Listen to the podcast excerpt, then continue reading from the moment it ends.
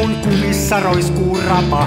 Mä kuvaan nyt ihan omaa Smenassa fomaa.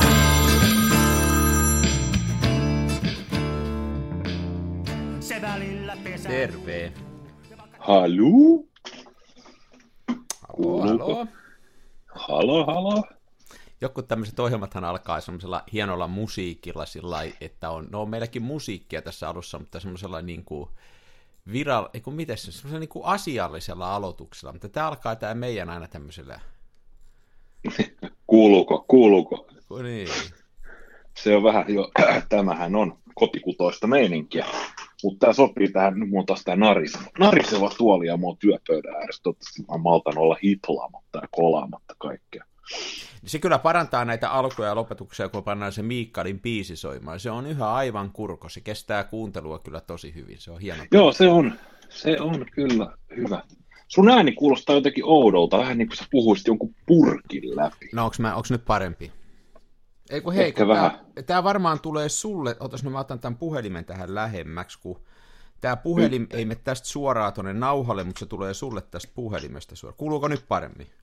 Joo, nyt kuuluu. Äsken olisi ihan niin kuin sun puhe olisi tullut siis sekä sun suusta, mutta siis myös se olisi kierrätetty jonkun laitteen kautta. Tuli semmoinen niin kuin aavemainen kaiku. Okei. No nyt se on lähempänä tuo puhelin. Nyt se on poissa. Se on hyvä, että pidät äänen voimakkuuksista huolta. Aina. Ja hyvä, arvokas, rakas siis kuuntelija, joka tätä sekoilua korvat höröllä todennäköisesti ja lievästi ihmetellen kuuntelet, niin tämähän on siis Kansan filmiradio. Ja mehän olemme siis internetin parhain radio-ohjelma. Olemme keskittyneet filmivalokuvaamiseen, lo-fi-estetiikkaan ja ylipäätänsä elämän hienoimpiin asioihin. Vai mitä? Näin on. Hyvin summattu. Näinhän se on. Ei sitä turhuuksien äärellä kannata radio-ohjelmaa tehdä. Ei. Mm-hmm. Ei kyllä. Joo, se on.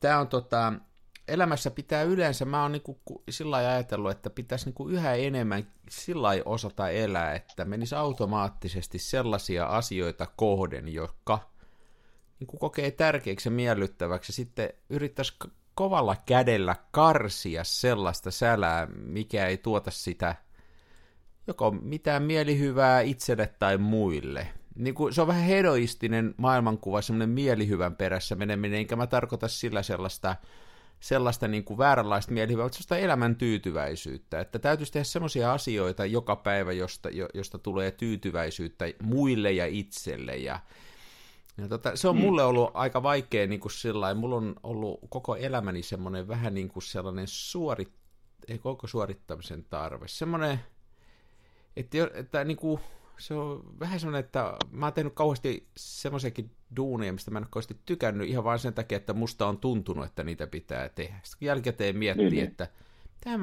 miksi mä tohonkin lupasin lähteä mukaan, kun ei mua toi yhtään kiinnostaja. Mutta tämä radio-ohjelman teko ei ole sitä. Tätähän me on nyt tehty aika kauan ja tämä on ihan hauskaa aina. Kerran viikossa. Joo, tätä on tehty pitkään ja hartaasti ja mehän ei tosiaankaan tehdä tätä rahan vuoksi, vaan rakkaudesta lajiin. Tosin kameratori sponssaa sen verran, että ei meidän tarvitse kauheasti tähän rahaa laittaa, että hoitaa tämän internettilan meille. Eli se on kauniselle heiltä. Muutaman kympin maksaa vuodessa, ei sekä sen kalliimpaa, mutta ihan hauskaa. Kiitos kameratorin pelleille. Lämmin kiitos kapitalistiselle riistoyritykselle. Oletko ostanut muuten kameroita viime aikoina? Mä en ostanut kameroita, mä oon koittanut nyt pyhästi luvata itselleni ja muille, että mä en enää hankkisi, koska mulla on ollut tämmöinen, en tiedä, voisiko nyt sanoa, että tietynlaista maailman tuskaa, mutta mua ahdistaa, kun mulla on kameroita, millä mä en ehdi valokuvata. Niin. Ja pikemminkin pitäisi itse asiassa luopua, ja just sain, että mulla on edelleenkin noin Fujicat odottaa, että jos niillä pääsisi kuvaamaan, ja sitten mulla on tommonen Canonet 25, joka pitäisi korjata. Ongelma on se, että mä pikkasen avasin, otin vähän noita kilkkeitä irti, niin mä näen, että siellä on ruuvimeisselin kärjellä naarmutettu pintoja, ja sössitty niitä ruuvin kantoja. Eli mä tiedän, että joku on avannut sen ennen mua, joku, joka ei ole tiennyt, en mäkään tiedä asiasta juurikaan mitään, mutta ton kameran on avannut joku, joka tietää, on tietänyt vielä muakin vähemmän. Ja mua pikkasen sitten jännittää, että kannattaako sitä lähteä ylipäätänsä avaamaan ja yrittää korjaamaan, vai tuleeko siitä vai paha mieli. Niin. Mutta kaikkea tällaista, no en kyllä kameroita ole hankkinut. Mutta sen sijaan mä oon ostellut kaikkea muuta, ja pitäisikö nyt käyttää jälleen ohjelma-aikaa sinunkin erittäin suunnattomasti arvostaman Postin toiminnan kuvailuun? Kyllä se sopii. Kyllä mulle aina sopii. Minä tilasin sunnuntaina, niin tarvitsin kasveille lisävaloa talveksi, niin minä tilasin Ikeasta sellaisen Stratosphere-kiskovalaissimen. Onko se jotain kasveille sopivaa aallonpituutta? Joo, tai no se on vaan se valasin runko, ja sitten mä vedin Prismasta noita 4000 kelvinin LED-spotteja siihen. Okay. Mutta tilasin sen, ja sitten samalla kun huomasin, että printeri vilkuttaa sitä valoa, että värikasetti alkaa olla finito, niin tilasin sitten uuden värikasetin printeriin. Ja oli sitten, Ikeahan laittoi se jo sunnuntaina niin kuin eteenpäin sen lampun, ja se maanantaina saapui postille Kuopioon, missä se lajiteltiin, ja tiistaina mä olin laittanut tuohon meidän lähin K-kauppaan tuossa puolen kilsan päässä, ja siellä on sekä pakettiautomaatti että palvelupiste. Niin mä olin sinne Ikeaan laittanut sitten merkin, että, tai valinnut sieltä, että sen saa tähän K-kauppaan toimittaa. Ja tiistaina se sitten, tiistai-aamuna se oli Vantaalla lajiteltu ja ilmoitettu, että se tulee tiistain aikana. Ja sitten mä tiistaina sitä odotin ja sitten tuli oma postiin ilmoitus, että se ei ole mahtunut pakettiautomaattiin, joten se ohjataan uudelleen. Ja mä ajattelin, no laittakaa se siellä K-kaupassa. Niin... Kävikö ne kokeilemassa sinne pakettiautomaattiin? Eikö ne voi itse etukäteen katsoa, että se ei nyt mahdu sinne, kun ne lähettää sulle kaikki tiedot? Eikö ne tiedä, mikä kokoisia ne on?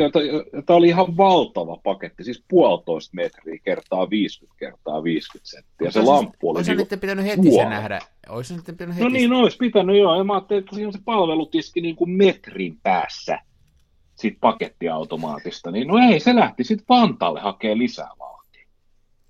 Ja sitten Vantaan lajittelukeskuksessa tuli ilmoitus, että ei tämä enää tiistaina ole sulla, että tämä huomenna. Ja sitten mä odotin koko seuraavan päivän.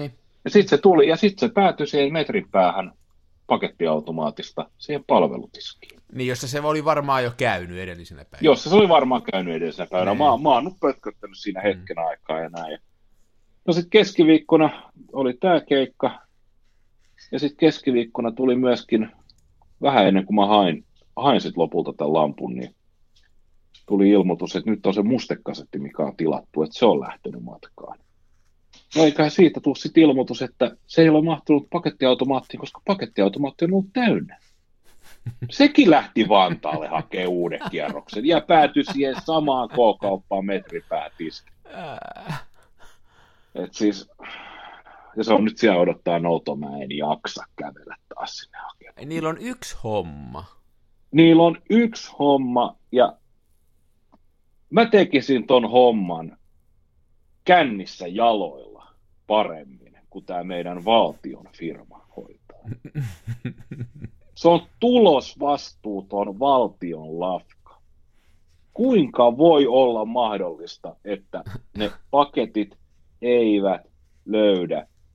Meillä on 400 000 työtöntä Suomessa. Minkä takia 300 000 ei saman tien panna niinku postiin duuniin? Sotke polkekoon vaikka pyörällä. Nyt puhutaan. Nyt ollaan oikein asian ytimellä. Näin se just on. Toi on ihan niin kuin näin on. Mitään hyvää syytä ei ole, miksei sitä laitettaisi kuntoon. No. Sitä paitsi, jos työvoimapulaa on, tai jos on rahasta pulaa, niin toivasta maksaakin, kun sitä sun pakettia kuskataan ees taas siihen. Joo.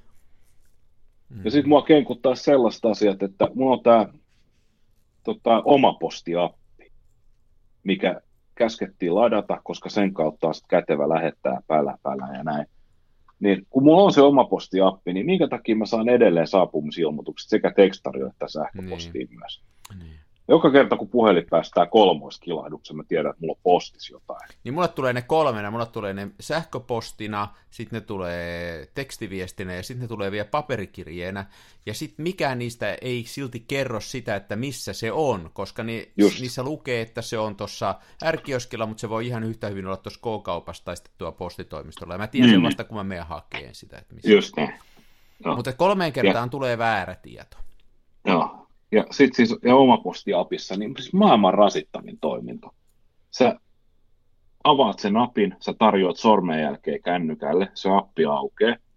Sitten sulla on siinä ne saapuneet paketit, ja se ylimpänä aina se tuorein. Ja. Sitten mä tarjoan sen sormen jälkeen, se appi aukeaa, siellä on ylimpänä se uusi notifikaatio, mä painan sitä.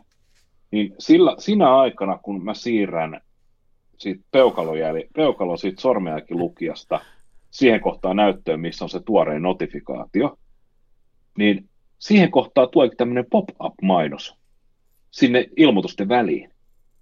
Ja mä tuun klikanneeksi sitä mainosta, koska mun sormet liikkuu nopeammin kuin ajatus. Niin. Ja sit mä oon jossain Scandic-hotellin saatana nettisivun seuraavaksi. Ja sit mä joudun sulkemaan sen ja palaan ja uudestaan kirjautuu sisään. Ja sit vahingosta viisastuneena mä en klikkaa suoraan, vaan mä odotan, että se mainos ponnahtaa siihen, että mä siitä pienestä ruksista suljen sen. Minkä takia valtion firman appsin pitää mainostaa mulle vakuutusyhtiöt tai lomalentoja tai jotain muita? Mä maksan jo veroissa ja palvelumaksuissa, että se firma pyörii. Palvelumaksuista on tässä hipsuissa. Nimenomaan. Ja nekin nousi.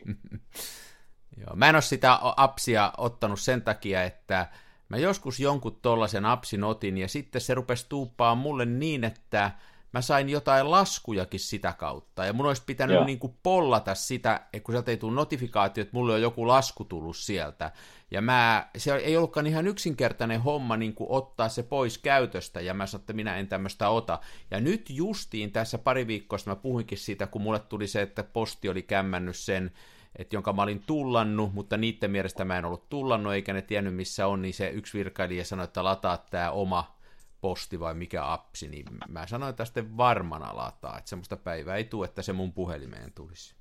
No. Joo, kyllä tämä on, täytyisikö hän ruveta itse tuommoista postitoimintaa? Tiesitkö sä muuten, että tämähän on tämä, onko se nyt UPS? Yeah. Jolla on semmoinen historia, että se oli muistaakseni näiden amishien, eli näitä niin kuin, se on tämmöinen uskonlahko Amerikassa, niin se oli niiden, nyt voi olla, että mä puhun, että se oli joku toinen uskonlahko, mutta se oli niiden tämmöinen sisäinen palvelu, kun ne ei jotenkin halunnut käyttää postia. Oliko niille sitten Jumala kertonut vai mistä ne oli kuullut, että se ei toimi vai omasta kokemusta? Ne pisti oman pystyyn ja se toimi niin hyvin, että se sitten laajeni täältä uskonnollisesta lahkosta maailmanlaajuiseksi jutuksi. Se on tämmöinen jännä historia. No. Joo, kyllä noi on tommosia. Tiedätkö sä, mikä mulla on, nyt ei ole, mä en ole mitään tilannut postista, niin mulla ei ole tullut sieltä mitään, mutta mulla on meinas toissapäivänä mennä närväse, kun mulla on taas tämmöinen... Käydä mitä? Mennä närväset. Närväs? Oi jumala. Joo. Onko sä huomannut, että liikenne on polarisoitunut samalla lailla kuin yhteiskunta sillä, että on niin kuin kahdenlaisia juntteja ja ne on ihan toista ääripäästä? Nyt on niin kuin, näitä on aina näitä tämmöisiä juntteja, jotka niin kuin ajaa läpi vanhoilla vihreillä ja ei pysähdy suojatien eteen ja änkee joka väliin tuolla ja jos sä yrität vaihtaa kaistan, ne tukkii sen. Siis tämmöisiä niin kuin kutsutaan niitä espoolaisiksi, joo. No niin, okei. Yliaggressiivisia niin kuin koko vartalon mulkkuja. Joo. Niin niitähän on ollut aina maailmassa. Niitä on ollut aina, joo. Mutta nyt on tullut semmoinen uusi porukka, ja tämä niin kuin oikein mieletön esimerkki nähtiin tässä toissapäivänä. Mä ajelin semmoisen auton perässä, tai siinä oli, ajelin kuitenkin tuossa tuonne Ylöjärvelle päin täältä Tampereelta, ja siinä oli muistaakseni 70 rajoitus.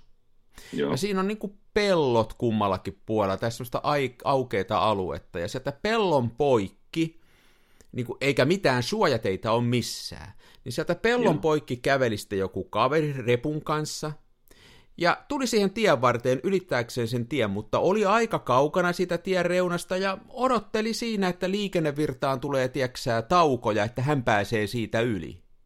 Joo. Rajoitus on 70, niin eikö tämä mun edellä oleva lyönyt liina kiinni ja ruvennut päästään sitä ylitte siinä keskellä sitä tietä? Just. Oli tosi vaarallinen tilanne. Mun takana oleva auto joutui vetämään sillä lailla, kun mä joudun lyömään liinakkiin, niin sillä ei pitänyt. Se joutui sillä lailla, että meni puoliksi sinne ojaan, kun se onneksi osasi ohjata sivuun, kun se ei saanut sitä pysähtyä. Ja töötit huusi ja räikät huusi, mutta hän pääsi kohteliaasti sitä ylitte. Niin. Ja 2 päivää sitä ennen mulla oli just tapahtunut tässä toinen, että mä olin tässä ajoin kaupunkiin ja tuossa oli jalkakäytävä ja pyöräilijä tuli kovaa vauhtia sitä jalkakäytävää kohden, niin eikö se edellä oleva taas siinäkin lyönyt liinakki, kun se pyöräilijä oli tulossa siihen jalkakäytävälle. Ja just. Samanlainen tilanne, koko liikenne niin kuin katastrofitilanteesta, yhtäkkiä lyö liinakki, kun se tulee se pyöräilijä 60 sieltä. Siis tämähän oli pyöräilijän, tietysti se ei osaa tulla siellä, mutta se, että nämä autoilijat on ruvennut vetää liinoja kiinni, niin joka paikassa, kun jossain joku liikkuu. Et nyt on nämä ääripäät, on nämä pertit, jotka ajaa päälle ja jotka ei kunnioita punaisia, ja sitten on marjaliisat, jotka vetää liinakkiin aina, kun jossain liikkuu joku, on se sitten orava tai ihminen. Näiden välissä on tosi vaikea ajaa tällä hetkellä. Se on siis mähän on nyt luoja, kiitos, kun nyt mä oon vetäytynyt kammioni kirjoittaa, niin ei tarvitse tuolla liikenteessä pyöriä, mutta siis mulla ei ole vielä selvinnyt, että mikä siinä autolla ajamisessa on niin saatanan vaikeaa. Että siis sulla on 2 tai 3 poljinta ja auto menee eteen taakse ja sitten rattia pyörität, niin sä määrittelet se suunnan, niin se auto. Se on siinä. 3 poljinta, auto menee eteen taakse, ratilla ohjataan. Se ei ole sen monimutkaisempaa. Niin. Mutta kyllä se vaan on. Kyllä se on tosi vaikeaa suurimmalle osalle. Oh.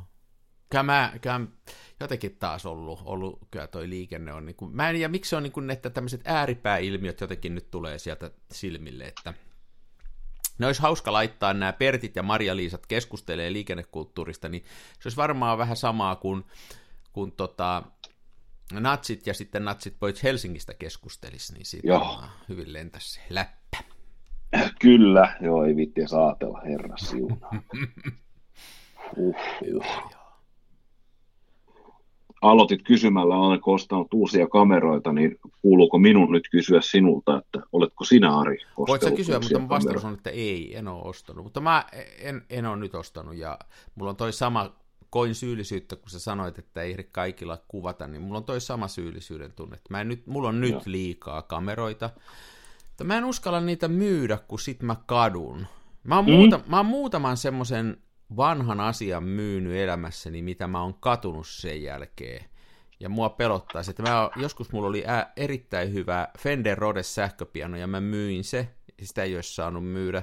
Sitten mä myin sen mun ensimmäisen keskiformaatin kameran, sen Rollei-kordin, sitä ei olisi saanut myydä. Oon mä kyllä myynyt vanhaa paskaa, mitä olisi saanutkin myydä, ja mistä mä oon tyytyväinen. Mutta mä en oikein, mistä sen tietää, että mikä olisi semmoinen, mikä voisi pistää pois. En mä tiedä. Sitä aina välillä innostuu jostain vanhasta kamerasta, ja niin, tässä on ihan tuoreena esimerkkinä se muutama kuukauden takainen keissi, kun Hartwell haki niitä vanhoja lasisia olutpulloja. No niin. Ja sitten mä välittömästi muistin, että 2014 niin minä heitin niitä roskiin. Ja kyllä kadut. Ja sen jälkeen mä en ole heittänyt, mä en heitä vanhoja kalsareita enää. Joo, ei kannata. Mä oon jopa niin kuin tässä antanut periksi. Mä vähän mietin, että pitäisikö mun yksi kaappi hommata tai pyhittää ihan sille, että mä rupean pinoon noita kameroita. Sitten mulla on niitä niin liikaa. No tässä pyörii jaloissa ja niitä on lattialla tossa ja joka päivä. Tämä on vähän sitten. Mä ostin K-raudassa kannellisia varastolaatikoita ja mulla on niin sanotut ylimääräiset kamerat, ne on niissä ja ne on vaatekaapissa. No, se voisi olla hyvä ratkaisu, että ne ei olisi tässä pyörissä jaloissa. Mutta sittenhän mulla tässä työpöydältä, mä lähden lukemaan tuolta noin. No toi on sommitelma, toi on joku tommonen vanha paljekasettivehje, tommonen taskuun mahtuva. Sitten on digikamera toi Nikon D700. Sitten on toi korjausta odottava Canonet 2.5. Sitten tässä varsinaisella työpöydällä, niin tossa on Zorki, Yashica T3, Fujica DL100, Pentax Espio, Mamiya C220 ja sitten mulla on Fed vitonen tässä kourassa. Kyllä sullakin on.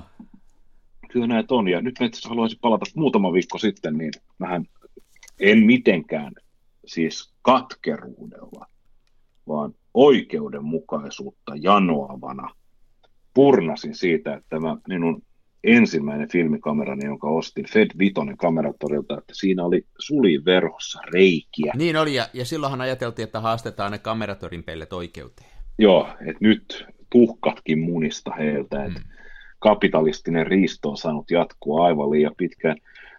Mua lähestyi lukijan, tai ei lukija, vaan kuuntelija lähestyi minua sähköpostilla, nimimerkki Igor Schwarz muistaakseni, sanoi, että viritä se vielä. Eli Juhani Musta po finska.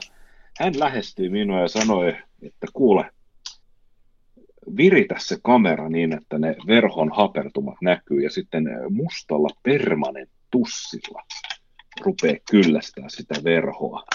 Okei. Niin, se saattaa toimia. Okei. Mutta tietysti olisi ollut vaihtoehtona viedä tämä kamerahuolto Mekserille ja kuunnella niiden naurua. Niin se ei ollut sitten realistinen vaihtoehto, vaikka se vaihtoehto oli, niin minä kokeilin tätä permanentussia, mutta tietysti vanhana metrosotkijana niin oli useita niitä. Niin tiedätkö, nyt verho pitää valoa ja ihan rullaa tosi. Ihan näytisesti. Joo, tämä kikka toimii. Ja siis Fed 5, tämä on kokenut renesanssi, tämä toimii jälleen. Ja kuumeisissa haaveunissa tietysti kuvittelen, että tällä mestarillisia otoksia. Ei, mutta hei, miten se voi toimia? Jääkö siitä tussista, onko se niin paksua tatinaa vai sulattaako se jotenkin siinä kankaan pinnassa olevia materiaaleja ja sitten vetää sen umpeen? Miten se toimii? Jotenkin se vaan toimii, että se vaan kyllästää se jotenkin. Aika jännä juttu. No niin. Jesta, tässä on muuten säädettävä diopteri.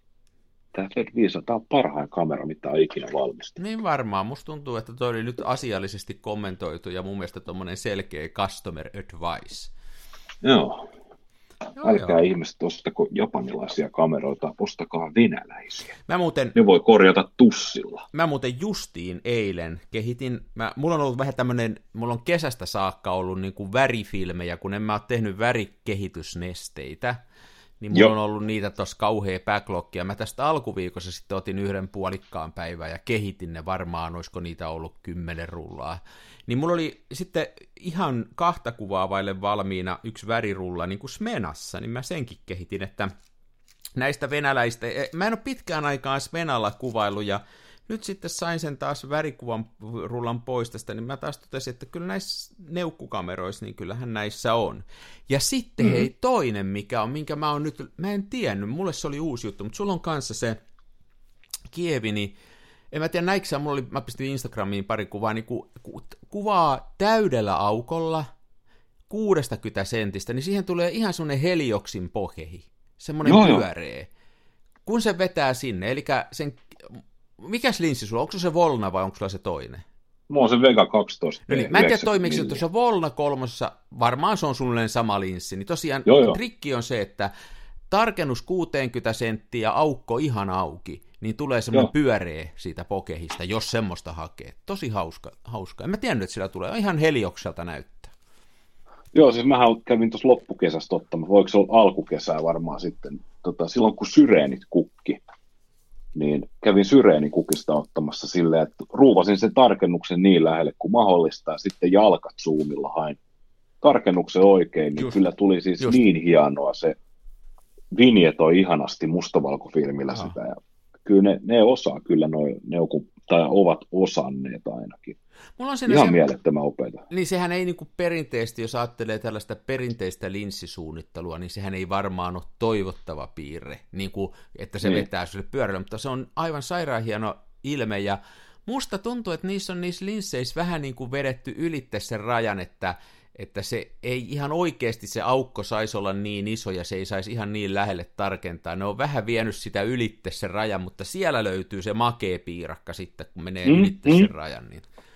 On tällaista niin tietynlaista väärinkäyttöä.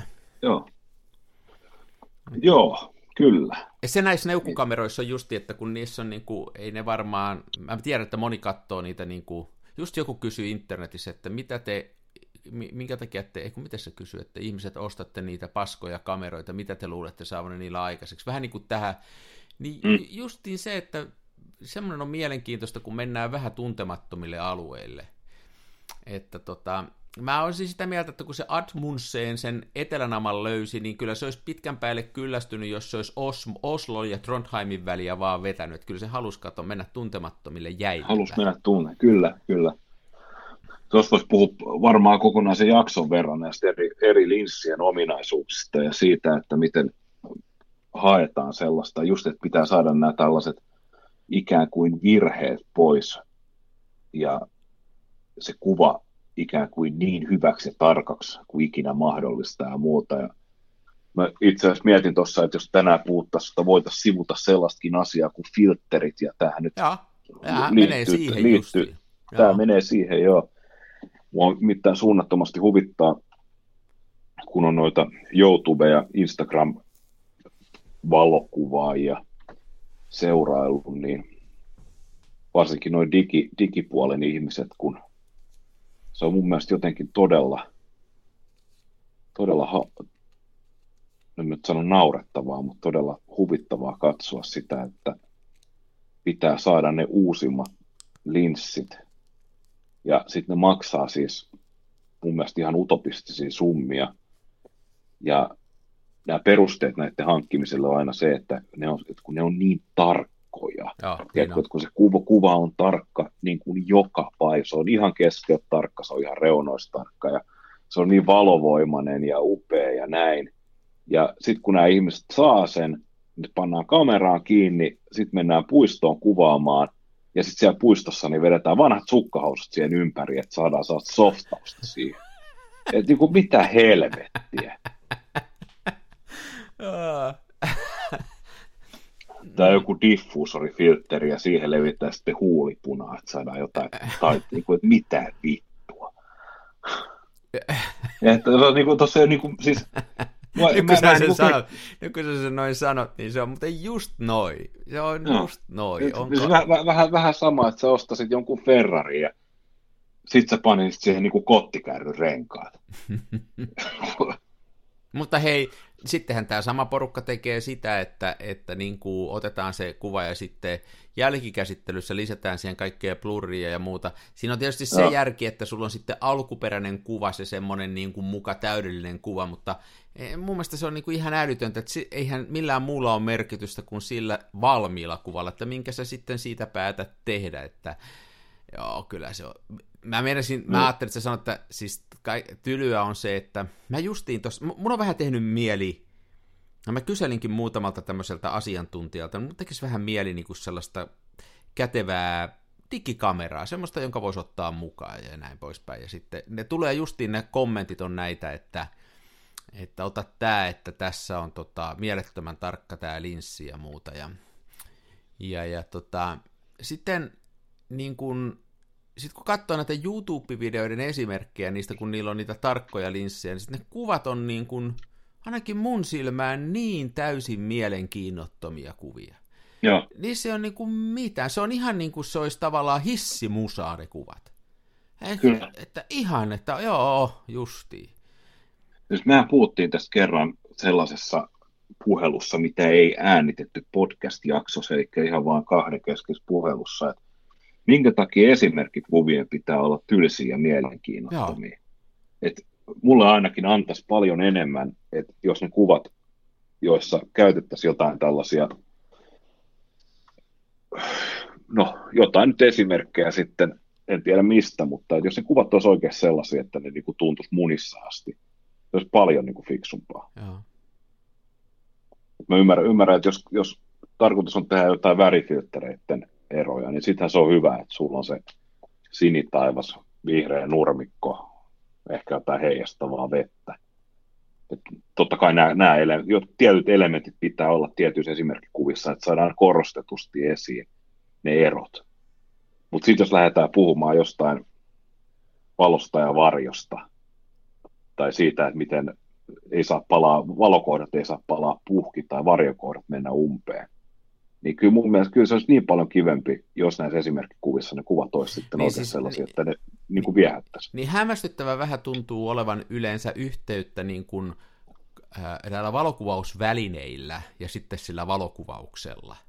Että se ei niin kuin mitenkään korreloi, että kun tuolla katsoo, että mitä niin kuin hienommat vehkeet ja mitä niin kuin enemmän suitsuttaa se YouTubepaaja tai joku muu niitä vehkeitä, että nämä on nämä ja nämä hienoja. Sitten ne, tuntuu, että ne esimerkkikuvat on vaan huonompia, mitä kalliimmat vehkeet. Mun silmään ainakin. Kyllä. Että ottaisi sitten vaikka semmoisesta, niin kuin, niitähän on semmoisia gridipohjia, missä näkee linssien vääristymiä, tiedätkö sä, että on numerokulmissa ja vähän sitten risuaitaa siinä keskellä, niin ottaisi sitten vaikka semmoisesta kuvaa, jos se pelkästään kiinnostaa, mutta niin. Ei aina ottaisi kuvaa siitä rautatieasemasta, joka on vähän huonosti rajattu ja jossa on ne kaksi junaa, eikä aina ottaisi kuvaa siitä huoltoasemasta, että kyllä voisi vähän jotain muitakin esimerkkikuvia ottaa kuin nämä kaksi. Kyllä. Mutta tämä on erikoinen, tämä meillähän on nyt tämmöinen ihan kuulijoillekin tiedoksi, älkää unohtako, niin meillä on Kansan filmiradion valokuvauskilpailu, joka on niin kuin tähän low-fi-estetiikkaan, eli huonoihin valokuviin, joissa on jotain sisältöä suunnattu. Mä mainostan sitä vielä tuolla lopussa, jos mä muistan, mä annan tiedot siellä, mä jaksan nyt siitä puhua 2 kertaa. Niin siinä me just haetaan tätä kai, että meitä kumpaakin Mikon kanssa varmaan kiinnostaa, vai eikö se ole näin? Siis tämmöinen, niin kuin, että on vähän rososuutta. Kyllä, ehdottomasti. Siis nimenomaan huonot kuvat kiinnostaa. Mm-hmm. Mä oon tuossa kokeilin sellaista, ja se on vaikea laji, mutta se on yksi semmoinen, mua kiinnostaa, niin kuin tämä laitteiden väärinkäyttö, niin nyt taas tuossa... Aina välillä tulee mieleen, että miten tämä kamerarunko sopisi ton linssin kanssa. Joo. Ja kun mä ostin sen Graflexin, sen pikku Graflexin, niin siis mua kiinnosti kokeilla... Pikku. No niin, kaikki on suhteellista. Että miten siinä toimisi Helios 8x8-linssi? Niin kyllähän se toimii. Kun silloin, niin tämä on sitä väärinkäyttöä. Sitähän ei saa siihen paikalle, mutta se voi kädellä pitää siinä sitä runkoa vasta, ja sen saa aika valotiivisti siihen. Ja sitten sen maksimietäisyys on 3 senttiä siitä kohteesta. Mutta kyllä silläkin voi kaikkea tehdä, ja se on niinku hauska kaikkea tuommoista kummallista. Mä rupesin sillä kuvaa niinku oikein viimeisen päälle läheltä. Ja... No joo, en mä tiedä, onko tääkään kyllä mitään valokuvausta. Tämä on jo sitten varmaan vaan kikkarointia. Että... No, kyllähän se kuvi saa, niin kyllähän se valokuvausta on. Mua kiinnostaa se sun Graflex-type B ihan mielettömästi. Mä oon tässä suunnitellut, että kuinka mä saisin keksittyä sellaisen tilanteen, että mä kutsuisin itseni vierailulle teille ja sitten mä vaivihkaan varastaisin sen kameran. Tota kannattaa miettiä. Kyllä tuohon voi keksiä jonkun jutun. No. On se hieno se kamera. Jotenkin... Se on jotenkin, siinä on nyt poikkeukselliset, siinä on vähän samaa kuin siinä Kievissä, mutta niin kuin eri lailla, niin se valokuvan otto on sellainen oikein tapahtuma isolla teellä. Joo. Kun jo heti lähtien siitä, että se nopeus, että sen sijaan, että sä säädät nopeuden 1/100 tai 1/125, niin sä teet sen 2 eri tämmöisellä rullalla tai tavallaan. Et sekin on niin jo semmoinen, että jaahas, missäs mennään. Joo. Se on hienoa homma. Ja sitten se on suorastaan niin kuin laukeaminen, kun se laukee se kamera. Että se on niin kuin hienoa. Kauhea pamausi. Siinä ei ole mitään jalostakierrettä. Siellä on ihan normaali jalostakierre pohjassa. Okay, mutta siinä on hitain nopeus on 1/10 sekuntia. Sitten puuttuu niin kuin tämmöiset kuin 1, 2, 4, 8 sekuntia. Että 1/10 sekuntia on hidai, mutta on siinä sitten pulppimoodi, että se voi... Beast mode tietysti löytyy. Joo. Se johtuu siitä sen niin kuin arkkitehtuurista, että siinä ei noita niin sanottuja hitaampia nopeuksia sitten ole. Joo. Se on mielettömän hieno kamera. Mä oon tässä nyt kooklailuaiheesta ja kuvia katsellut ja muuta, ja mä tykkään siitä. Sehän on ilmeisesti aika kompakti silloin, kun tämä palkeenomainen savupiippuetsin on taitettuna kiinni. Se ei varmaan ole kauheasti sitä Kodakin Brownia isompi.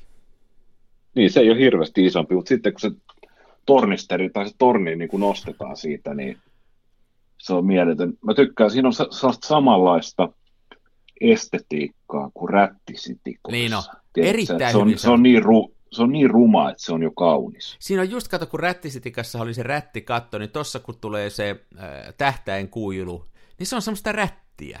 Se nousee siihen. Niin. Se on just näin. Ja sitten tuossa vielä, kun siinä on niin kuin tavallaan nämä metalliosat on mustat, mutta ne on sillä lailla ajan patinas kulunut, että niistä näkyy se messinki sieltä. Nämä että ne on hienon näköisiä. Että ai. Siinä on tämmöinenkin estetiikka.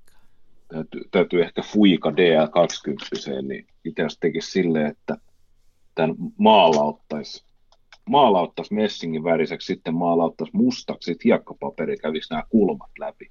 Toissaan niin kuin patinoitunut muovikamera.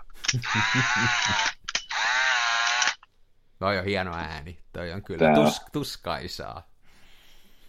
Hei niin, mulla jäi kesken vähän juttu. No niin, eikä, mä rupesin niitä pokkareita katsoa, jos jollain kuulijalla olisi nyt hyvä tähän, kun mä en ole nyt, siis mä olisin halunnut sellaisen pokkarin, ja nyt pannaan, ei välitä rahasta nyt vähän aikaa, kyllä se rahakin tulee vastaan, mutta mä että onko olemassa sellaista digitaalikameraa, jossa mä voisin niinku, ei tarvitse olla vaihdettavia linssejä eikä mitään, mutta mä haluaisin normaali linssin, eli jos siinä olisi niin kuin, semmoinen, joka olisi niin kuin kinofilmikoossa 50mm, ei mitään laajakulmia, vaan mä haluan sen kokoisen linssin. Sitten se pitää olla kiinteä linssi, koska nuo järjestelmäkamerat menee liian isoksi, eli ei edes nämä peilittömät kamerat, ne on vähän mun mielestä, niin kuin, nekin menee jo aika isoiksi. Mutta sitten mä haluaisin siihen niin kuin ison kennon. Ja jos mä oon oikein ymmärtänyt, niin se menee ihan sairaan kalliiksi, jos se on isompi kuin se full frame. Ja se full framekin, jota nyt kaikki pitää, että se on se iso kenno, niin se on ahdistavan pieni, ja sillä niin kuin esimerkiksi tämmöiset syvyysterävyysasiat, kaikki muut, niin kun ne jää tosi... Mähän en juurikaan kinokoossa kuvaa, kun mun mielestä se niin kuin ei siihen saa sellaista fibaa. Ja no sit mä kävin semmoista katsomassa kuin Ricoh 3x, tai mä oon sitä kuolannut tossa, mutta sitten mä rupesin tutustumaan siihen, niin mä totesin, että kyllä joo, terävää jälkeä varmaan tulee, mutta ei kyllä yhtään, niin kuin, siitä puuttuu justiin ne, mitä mä haluaisin, eli että siinä oli nimittäin, se on ainoa, minkä mä löysin, missä olisi 40mm se linssi, eli se on aika lähellä. Onko se kiinteästi näkö siis? On, se on kiinteä, mutta siinä on yllättävän huono se näyttö, eli pitää sieltä ruudusta takaa katsoa. Mä en tykännyt siitä. Ja sitä 3x ei vielä olekaan, mutta sitä 3 kävin katsomassa tuossa yhdessä kaupassa. Sitten toinen on, että se on tosi pieni se kenno, ja sitten jos yrittää tehdä tällaista just, että saisi sellaista syvyysterävyyttä ja vähän pokehia, niin kyllä se niin jää lyhyeksi se heitto. Että ei se niin kuin... Voisin melkein vastaa sulle lennossa, mitään yksi kaveri kyseli ehkä pari viikkoa sitten. Hän painiskeli vastaavanlaisen ongelman kanssa, että pitäisi saada reissuun kamera. Hän nimittäin tykkää teettää valokuvista kuvakirjoja ihan siis jollain ifolorilla tai fotoykkösellä silleen, että kuvat lähetetään ja valitaan kansikuva ja näin ja sieltä tulee. Hän oli huolissaan, tai hän mietti, että pitäisikö sijoittaa i-puhelimen sijaan ihan tällaiseen kameraan. Ja mä silloin kävin hänelle näitä läpi, niin siis verkkokaupasta niin 500 € löytyy tämmöinen kuin Canon G7X, tässä on Canon Zoom Lens 8,8-36 mm, ja tässä on kuitenkin 20 megapikselin CMOS-kenno, ja löytyy videokuvaukset sun muut, tämähän on kompakti ja laadukas. Niin, mutta niissä on ne kennot niin pieniä, että sitten se tekee siitä tulee siis se, mä en nyt ole ihan tässä, vaikka tämä on Kansan filmiradio ja valokuvausta puhutaan, niin mä en ole nyt ihan asiantuntija tässä, mutta se kennon koko on niin merkittävä osa sitä hommaa, että jos mä nyt näissä digikameroissa on äärettömän hyvää linssiä, on äärettömän tarkkaa piirtoa, on kaikki on viimeisen päälle väritasapainot ihan kymppejä, mutta sitten kun sä otat semmoisen vaikka... Otetaan nyt joku tuonne 4x5, tai sitten otetaan vaikka vaan 6x6 kamera, niin se on jotenkin niin paljon... Mikä se on siinä, kun siitä kuvasta tulee niin jotenkin flätti, sitten tulee jotenkin niin eloton ja onneton, kun sen ottaa tuommoisella pienellä kellolla räväyttää. Mä Ehkä se on taidostakin, on se varmaan siitäkin. No niin. Mä en ole olla kuvaillut, niin mä en tiedä. Mulla on toi täyskennon ikoni ja mä oon ollut siihen ihan tyytyväinen. Joo, ehkä se voisi olla, mutta se on sitten aika iso ja se on sitten jo, ei se ole ihan semmoinen, mikä on taskuun mahtuva. Joo, ei toi taskukokoinen ole millään. Tosin ei se mun Graflexikaan taskuun mahdu, mutta joo. Ehkä mä haen tässä niin kuin semmoista asiaa, mitä ei ole olemassakaan. Niin. No ehkä tulevaisuus tuo kenties ratkaisun tähän ongelmaan. Hmm. Ehkä mun vaan kannattaa jatkaa tällä filmillä, sitä paitsi se niinku rajoittaa noiden kuvien määrää, mikä on ihan hyvä juttu. Se on totta. Oletko nyt kuvannut sitten? No mä oon muutaman rullaan nyt sitten, kun mä päätin, että mä teen ne värikehitysnesteet, niin sitten kun mulla oli sitä kesän häntää tuossa kehittämättä, niin sitten mä otin pari rullaa ja muutaman dialaakan syksyä ja kyllä noin on niin dialaakaa ottamassa taas sieltä sillan alla. Joo, se oli, mutta siinä olikin niin kuin se valo osui aivan hienosti siihen, kun se tuli niin kuin sieltä sillan alta suorastaan. Joo.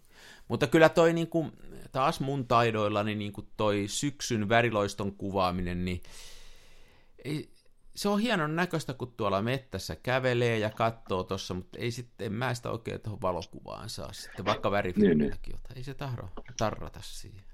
No, mulla on hyviä uutisia sulle. Mä oon kanssa tuskaillut vähän saman ongelman parissa, että ruskan väriloistoa ei meinaa saada tallennettua. Niin onneksi äitini sanoi minulle, että se on mahdoton tallentaa kameralla tai sitten niin kuin taiteilijan kankaalle. Okei. Okay. Ja jos se kerran on mahdotonta, niin miksei se yrittää? No mä oon luopunut siitä nyt. Joo, kiitos. Niin. Kato, kun mä oon ajatellut, että tässä on nyt muutama viikko aikaa, että nyt pitäisi kauhealla paineella tuolla olla kuvaamassa kamerasojossa, painaa tuo mettässä ja kuvata jokainen lehti, kun putoo, mutta toi on vapautunut nyt. Joo, ei kannata. Se on mun äiti ties. Ei pysty. Sano äitille terveisiä, hieno homma. Mä voin lopettaa tuo. Kyllä. Ei kun ihan oikeasti, hei, tuossa oli esimerkiksi nyt, kun mä kehitin sitä mun Smena-rullasta, niin oli niin kuin tosi hienon näköistä, kun oli puun alle pudonnut keltaiset lehdet, ja ne peitti sen nurmikon kuin keltainen matto, ja sitten mä otan siitä kuvaa, ja sitten mä katson sitä, ja sitten, että kylläpä on, että tässä on mitään, tässä on tuollainen puu, ja se on lehti alla. Se ei jotenkin... Joo, ne ei toimi. Mä tuossa viikolla oltiin vaimon kanssa kävelyllä ja bongattiin naapuripihasta, että oli tämmöinen jonkun, olisiko nyt koivu, isohkon koivun alla oli tämmöinen tila, missä oli penkki ja sinne pudonnut sitten lehtiä ja oli ihanan keltaista ja oranssia ja vähän punaistakin ja näin. Ja me kokeiltiin, siis mä otin sekä omalla kamerallani kuvia, ei siis kameralla, vaan siis omalla kännykälläni, että sitten vaimon tuoreemmalla Motorolalla, missä on tämmöinen superlaajakulma. Kokeiltiin eri polttovälejä, kun sitä tilannetta ei vaan saatu tallennettua niin hyvänä kuin mitä se oli livenä. Mä kokeilin ottaa, ensin mä otin tuolla omalla i-puhelimellani, jonka kameran ylivertaisuudesta olen aivan siis niin täysin vakuuttunut, että mä en suostuisi keskustelemaan siitä. En saanut hyvää kuvaa mitenkään. Sitten mä otin vaimon puhelimen ja mä järkeilin ensiksi, että jotta siihen saisi intensiivisyyttä, niin sitä pitäisi niin kuin zoomata sitä kuvaa. Tiedätkö, että se menisi vähän läjään, kun se polttoväli pitenee. Koska mullahan on niin kuin tässä i-puhelimessa, tässä on tasan yksi kamera. Mutta vaimon Motorola, siinä on 3 tai 4. Ja mun mielestä yksi niistä kameroista on tämmöinen pitempi, joka saattaa jopa tarkastella maailmaa silleen, että se liikkuu siellä kameran, niin kuin siellä puhelimen rungossa korkeussuunnassa ja se ottaa peilin kautta kuva vähän niin periskoopilla. Et jos sen saisi niin kuin läjää, ei saanut. Sitten kokeiltiin seuraavaksi tätä superlaajakulmaa, ei silläkään, eikä normaa, ei onnistu. Tunnelma ja tila ja värit, ne kaikki katoaa. Se on niinku nämä kivet, mitä sä keräät rannalta, ne on upeita siellä rantsussa. Sitten sä viet ne kotiin, ne kuivuu taskussa ja sitten ne on vaan sellaisia kiven muokoita. Joo, vai onko se niin, siis se on just noin. Että se on joko niin, että se ei tallennu siihen, tai sitten tämmöinen ruska, joka on hienon näköinen, niin se on niin vahva kokemus tuolla luonnossa, että ne odotukset on niin kuin liian kovat. Niin.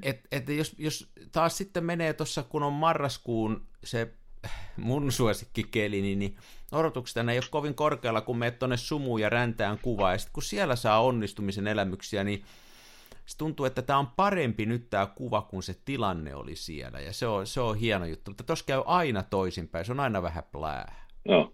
Sitä paitsi, se mikä on kanssa semmoinen vaikea tuossa ruskakuvaamisessa on se, että mun mielestä se ei ole kiinnostavaa, että mä otan jostain valokuva, joka on niinku, se on se, niinku minkä mä näin, vaan mun mielestä valokuva on hieno, jos siinä on joku tämmöinen persoonallinen ote tai joku tämmöinen oma näkemys siitä tilanteesta. Mutta jos Jumala on jo sen tehnyt täydellisen näköiseksi, niin sit on niinku paha mennä siinä sitten valokuvaajana enää paranteleen. Se on niinku mielenkiinnoton kohde. Et se on vähän niinku liian kaunis malli kuvattavaksi, siitä ei tahdo tulla mitään. Se ei ole kiinnostava enää. Sama, mikä mulla on niinku auringonlaskut ei kiinnosta yhtään kuvattavaksi, just sen takia, että hei, come on, se on niin hienon näköinen, niin katsellaan sitä, ei sitä kannata yrittää tuohon kameralle ottaa, ettei sit tule niinku mitään. Niin. En tiedä. Ja auringonlaskut on niin, ne on niin paljon makeampia siellä Jenkkilän länsirannikolla, missä aurinko laskee sköneen. No sekin on, mutta ne on myöskin niin moneen kertaan kuvattuja, että on tosi vaikea saada parempaa kuvaa. Mä taas luin, kun kenenkähän artikkeli, mä taas jostain lueskelin. Nyt täytyisi vähän jotain muistaa, kun ei muista enää mitään, niin joku tämmöinen valokuvaaja kuuluisampikin, jonka mäkin oikein tunnistin nimen, mutta en nyt muista kuka hän oli. Niin kuin se sanoi, että sen heti se ensimmäinen ohje oli se, että valokuvaajana kuvaa sinulle tuttuja asioita. No muille ei ole vieraita, mutta sulle ne on tuttuja. Sä voit niissä saada jonkun mielenkiintoisen näkemyksen. Mä uskon siihen kyllä, että Joo, toi on helppo allekirjoittaa. Ruska on vaikeaa, mutta se on kohta ohitte, ei ole paljon enää. Meillä on tuossa, mä katselen tästä, kun äänitellään, niin tuossa on meidän omenapuu, niin siellä on 4 omenaa ja ei yhtään lehteä enää tuossa puussa. Joo, Helsinkiinkin on, Jaaksi on saapunut Helsinkiin. Lisävalot piti virittää kasveille, ja mä itse asiassa tosiaan kattelin Inventoin jääkaapin sisältöä ja kattelin, että jokunen rullatta HP5+, että sitähän pystyy prässää 6400 ihan hyvin. Kyllä. Ja muistatko mä oikein, että sä olit prässännyt, miten pitkälle sä prässäsit Delta 3200? 12,5. Joo. Mutta sitten se rupesi olemaan sitten jo vähän niin kuin... Ei se kinossa enää toimi, se menee niin kauheeseen, mutta kyllä se keskarilla toimii ihan jees mun mielestä. Se on vähän riippuu mitä haluat, että jos ei siinä kauheasti sävyjä ole, mutta hienoa kuvaa tulee. Kyllä. Muistan, että sä olisit prässännyt sitä sinne niin ja käynyt Tampereella ottamassa kuvia. Ja sä käytit mun mielestä erittäin hienoa ja kuvaavaa termiä, että Tampere näytti ihan Blade Runnerin lavastukselta. Mä tykkäsin siitä sanaparista. Joo, mä oon sillä lailla kuvannut sillä, että kun tulee, se on mulla semmoinen vakio juttu, että toi Hasselbladin Superwiden mukaan, ja sitten sinne sitä deltaa, ja siinä kun pistää sen sillä, että aukko täysin isolle ja sitten ajaksi 60, niin aina pystyy ottaan kuvan siellä, vaikka on kuinka pimeä. Tampere ei mene koskaan niin pimeäksi, että se ei toimisi, kun sen prässää 12. Sillä voi niinku surutta kävellä kaupungilla, ottaa katuvalokuvausta, eikä tarvitse kertaakaan mitata valoa, ja aina onnistuu. Se on mulla on semmoinen niinku vakiosapluna tuohon talviseen katukuvaukseen, että sillä Delta 3200. Joo. Se on ihan hauskaa. Kyllä mä tykkään siitä. Sitten mennään takaisin. Mähän on nyt vähän tosiaan noita värikuvia ottanut, niin sitten mennään taas takaisin mustavalkoiseen ja lopetetaan värivelleille. Juuri näin. Joo, mä aion ehdottomasti kokeilla tuossa Kievissä. Joo, siihen niin. Vaan. Aivan, tulee varmaan tosi hienoa sillä. Sehän on vähän kalliimpaa se Delta, eli kyllähän toikin on niin kuin hyvä toi HP5, kun sitten taas Kievissä pääsee sillä lailla, että sillä se on 2.8 se linssi, niin sillä pääsee vähän nopeammaksi, kun toi on vaan 3,5 tuossa. On just se melkein se aukon ero, niin 3,5 on toi SVC-linssi. Mutta... Joo, mä just mietin, että Kievissä voisi, mä ajattelin kyllä ihan siis HP5 prässää. Joo. 6004, että se, jos se on 400, niin se on yksi aukko 800, sitten 1600, kolme aukko prässä on 3000. Niin. Niin, onko se 3 vai 4 prässä? 4 aukkoa sitten on 8, 16, 3, 2, 6, 4, niin 4 aukkoa sitten tulee. Niin, onko se liikaa? Ei, jos se on hyvä. Ei, se on hyvä. Tämähän on kanssa semmoinen kysymys, että jotkut ihmiset ei ollenkaan ymmärrä tätä, että niiden mielestä ei näin saisi tehdä. Joo, ei saisikaan. Se on. Filmivalokuvauksessa ja punk-musiikissa niin tärkeintähän on se, että on tiukat säännöt, mitä noudatetaan. Niin on, se on totta. Se on totta. Tämä on totuus. Tämä on totuus. Joo. Mutta kyllä vuodenajat on hienoja valokuvauksen kannalta, että nämä kuitenkin, vaikka nyt tämä ruska on vaikeaa aikaa, kun ei tuntuu, että ei onnistu, niin on nämä hienoja. Mä aina, ihmiset nyt tuolla, monet tutukin tässä, kun niin aina alkaa sillä se keskustelu nyt, kun tapaa tai muuta, että taas syksy tulossa kyllä on kamalaa, ja sitten kun mä totean, että hieno homma, niin se ei oikein jatku siitä se keskustelu. Se on oikeasti kiva, että meillä on noin vuoden ajat. No, kyllä se vähän jotenkin käy sääliksi ajatellaan, että jos just olisi se jossain Kaliforniassa, niin mä en ole ikinä käynyt siellä, niin en mä tiedä, miten se valo käyttäytyy siellä ja miten, varsinkaan, miten se menee vuoden ympäri, mutta käsittääkseni siellä on aina vähän sellainen kesäkeli. Että onko se sitten hirveän kiva, että sulla on ikään kuin, että aurinko nousee ja laskee tunnin tarkkuudella aina samaan aikaan. Joo, sielläkin sitten niin kuin taas, onhan se tietysti illat ja aamut, mutta se, kyllä se vaihtelu täällä niin kuin isompaa on sekä valoisuuden suhteen, että, niin kuin, että mutta onhan sielläkin tietysti sitten, se on niin kuin eri maailma, mutta kyllä keskipäivä siellä on aika lailla samannäköinen kuin Suomen keskipäivä, että sitten semmoiset jää. Täällähän tulee hienoa, kun tulee siis sen lisäksi, että on nämä todella karut marraskuun ilmat, niin sitten toinen ääripää on, kun tulee helmi-maaliskuu ja menee tuonne järvenjäälle, ja valo on niin paljon, ettei meinaa mitkään rahkeet riittää, että niin se on kanssa taas tosi hienoa. Ja just tuossa viime talvena, kun innostuin, oli hyvä talvi, kova pakkanen, niin tuolla järvenjäällä kuvata sellaista aukeata valkoista lumikenttää, niin sekin on tosi hienoa, että Joo. Ei, kyllä mä ootan taas, tulee kelit vaihtuu. No, mä odotan, että tulee enää. Mä tykkään erityisesti tämä syksy ja kevät, kun valo tulee alhaalta. Joo. Ja tulee ne pitkät varjot, Joo. ja se on best.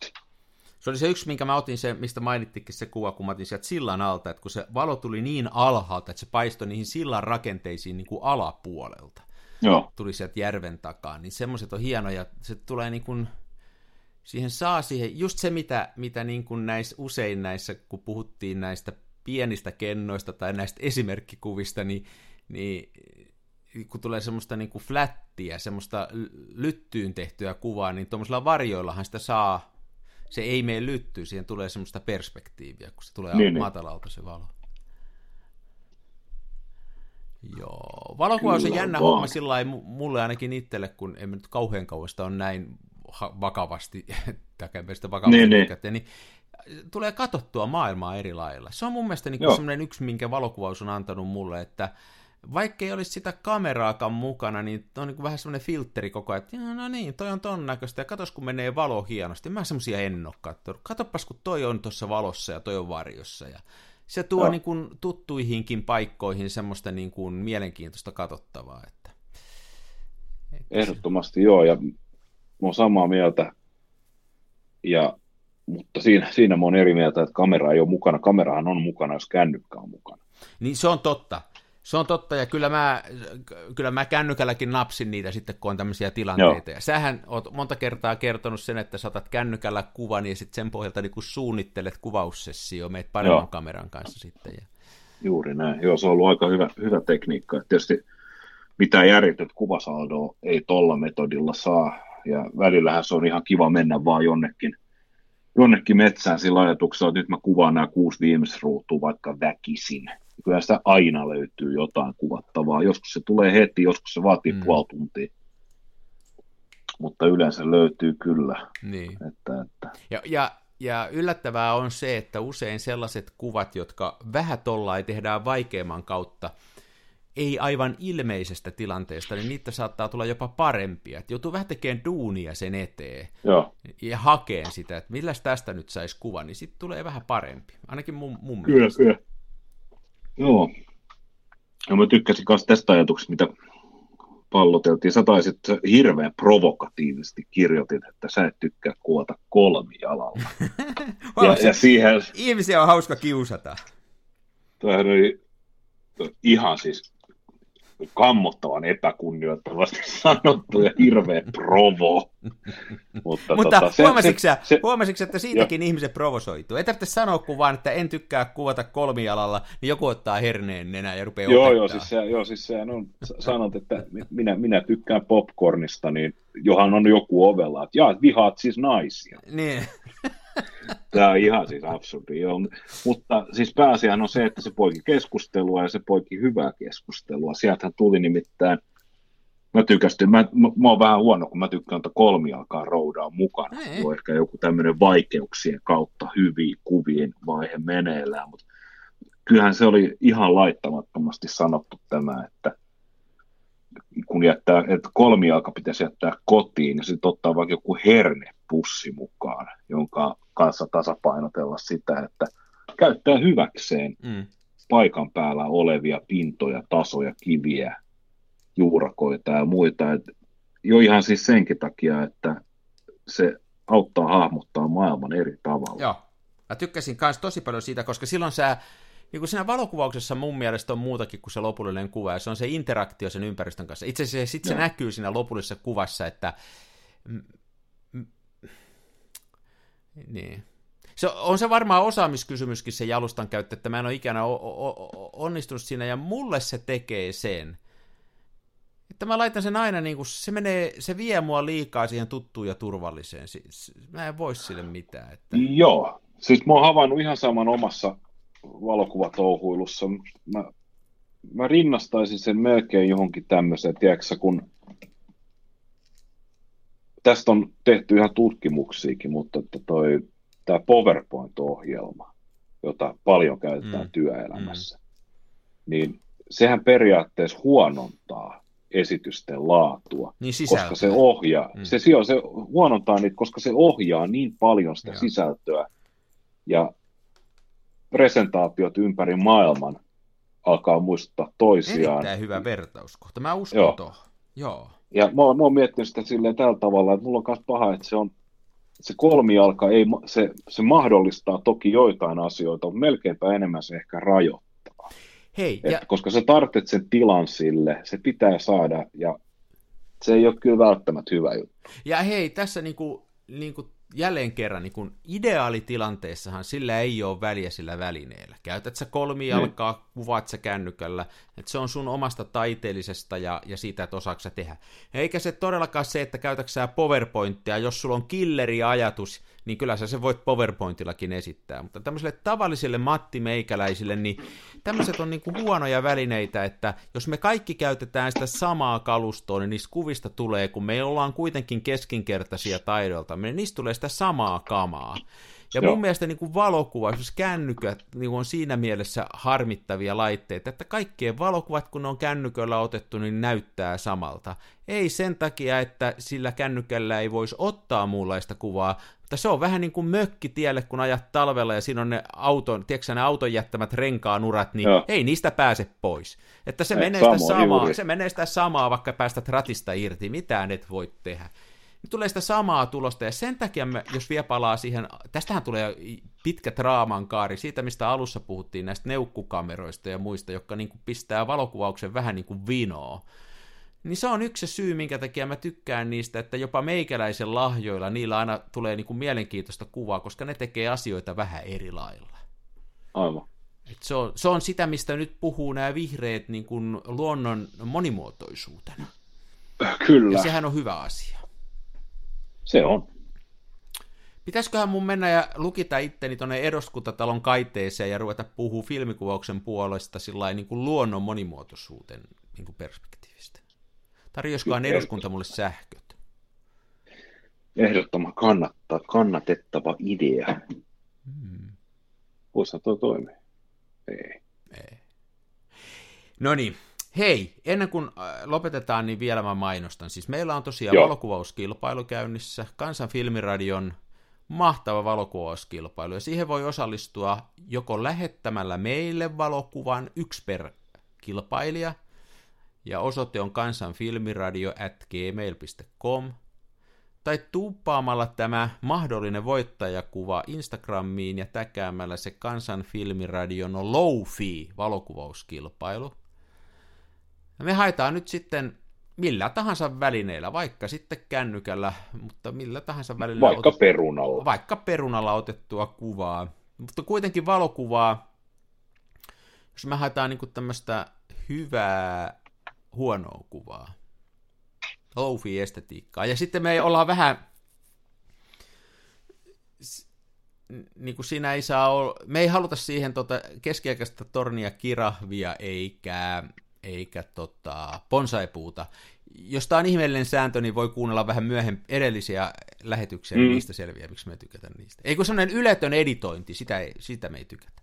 Joo, aikaa joulukuun alkuun saakka, eli aikaa vielä löytyy. Ja palkinnot on hienot. Ensimmäinen palkinto on Michel Anselon itsensä sorvissa sorvaama kultainen pokaali. Siis ei kenekä tahansa, vaan The Michel Anselon, jossa on tämmöinen hopeinen laatta. Ja sen lisäksi voittaja saa tämän pokaalin lisäksi 100 euron lahjakortin kameratorille, jossa voi ostaa sitten kaikkea turhaa. Esimerkiksi 4 kappaletta Fuji-filmiä. Se on ihan sairaan kallista. Mulla on yksi rulla Fuji 400H. Joo, se on. Kino istu sen päällä, se nousee nopeammin kuin bitcoini se hinta. Joo, mä ajattelin, että siis venttaa vuoden 2 ja sitten mä ostan sillä 3 eirasta. No näin just.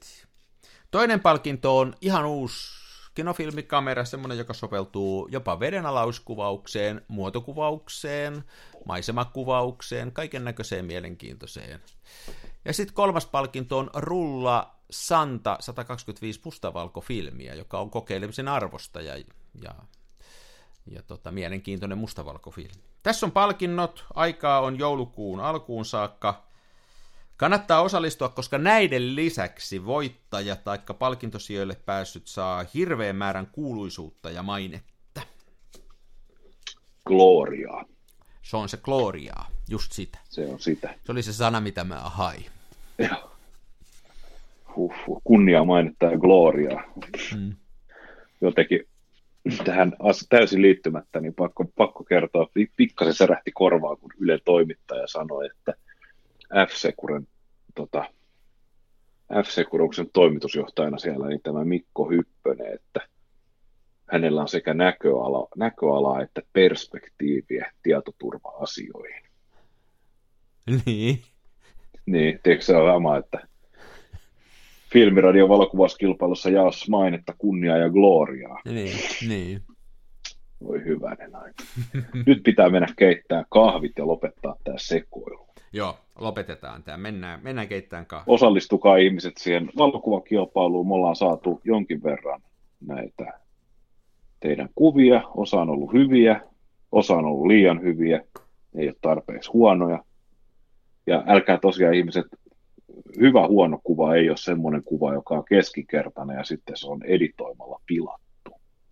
Ei, ja hei, semmoinen lisäsääntö me voitaisiin tässä yhtäkkiä extempore tehdä, että jos sä oot nyt jo lähettänyt sen kuvan ja sä oot nyt sen jälkeen, tai sä oot tullut katumapäälle, tai sä oot sen jälkeen löytänyt mielestäsi vielä paremman huonon kuvan, niin sä voit toki korvata sen, sä vaan pistät siihen viestiin, joko sähköpostiin tai Instagramiin, että tämä muuten korvaa sen edellisen kuvan, tai poistat sen sieltä Instagramista tai muuta. Se on mahdollista, eli sä voit vekslata niitä sinne joulukuun alkuun saakka, mutta niin kuin yksi vaan otetaan, tee se sitten selväksi, minkä sä haluat, että me valitaan. Joo. Kun me haluttiin Mikon kanssa se, että ei käy sillä, että joku dumppaa meille koko 3 vuoden 150 000 kuvan varasto ja sanoo, että valitkaa noista, niin me ei haluttu semmoista. Juuri näin. Joo. Hyvä meininki. Sitten muuten, hyvä meininki. Itse asiassa sitten ennen kuin vielä lopetetaan, niin tämä on hyvä, kun käsistä tehdään, niin sitten tulee näitä viime hetkiä. Vähän niin kuin Matlockilla, tiedäksä. Ei Matlockilla, vaan tuo Columbolla. Ai niin, se kääntyy siinä ovella takaisin. Ja joo, hei, vielä yksi asia. Niin mulla olisi myös vielä yksi asia. Meillä on Kansan filmiradio tulossa muutaman viikon päästä kuluvan kuukauden aikana kuitenkin Antti Nyleen tulee puhumaan muutaman vuoden takaista kirjastaan Johdatus filmiaikaan. Ja jos kuulijoilla on tällaisia kysymyksiä tai heittoja, mitä toivotaan, että Antille välitetään, niin laittakaa asiaa, siis tämä liittyen tähän kirjaan Johdatusfilmiaikaan, no voi toki olla jotain muutakin, niin rohkeasti vaan sähköpostia kansanfilmiradio@gmail.com. Anttihan oli meillä aikaisemmin jo vieraana, on äärettömän mielenkiintoinen kaveri ja mun mielestä sen takia, että lisäksi, että hän on niin kuin kuvataiteilija, niin se on tämmöinen ajatteleva ihminen, hän on kirjoittanut esseitä, hänellä on tämmöistä uskonnollista pohdintaa, hänellä on niin kuin estetiikkaa, hän on kustantaja, tämmöinen monitoimiottelija ja sitten miettii niin kuin kuvaamista osana elämää eikä vaan sillä, että mistä päin pikseli vierasee, että se on hyvä tyyppi. Joo. Odotan todella mielenkiinnolla tätä vierailua. Ja tosiaan kysymyksiä, kommentteja, jos on. Joo, laittakaa rohkeasti. Jebulissa. Ja nyt näihin kuvia tunnelmiin Kansan filmiradion sedät lähtevät sotkemaan yskänlääkettä kahviinsa. Näillä mennään. Ciao, moi! Kiitos.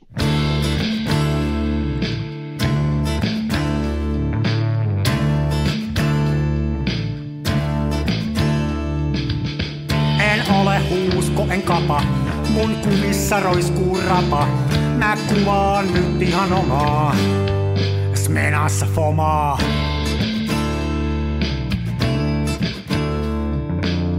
Se välillä pesään juuttuu, ja vaikka toimiva laskuri puuttuu, mä teen silti tätä omaa, Smenassa fomaa.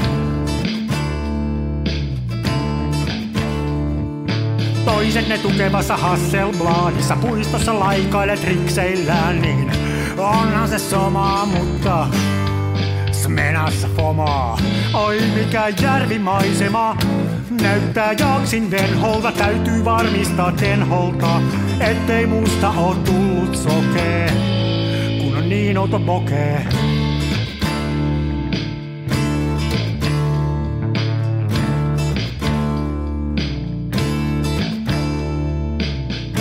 Siirtele kivijuoria, mulla kun on mutkatkin suoria. Tää on tätä mun omaa, Smenassa fomaa.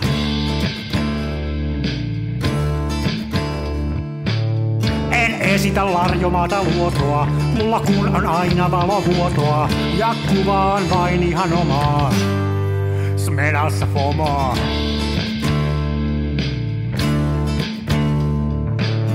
Avaruuden ovet aukeaa, symbolin suljin laukeaa. Tää on täyttä lomaa, Smenassa fomaa. Oi mikä järvimaisema, näyttää jaksin venholta, täytyy varmistaa tenholta, ettei musta on tullut sokee, kun niin olta bokee.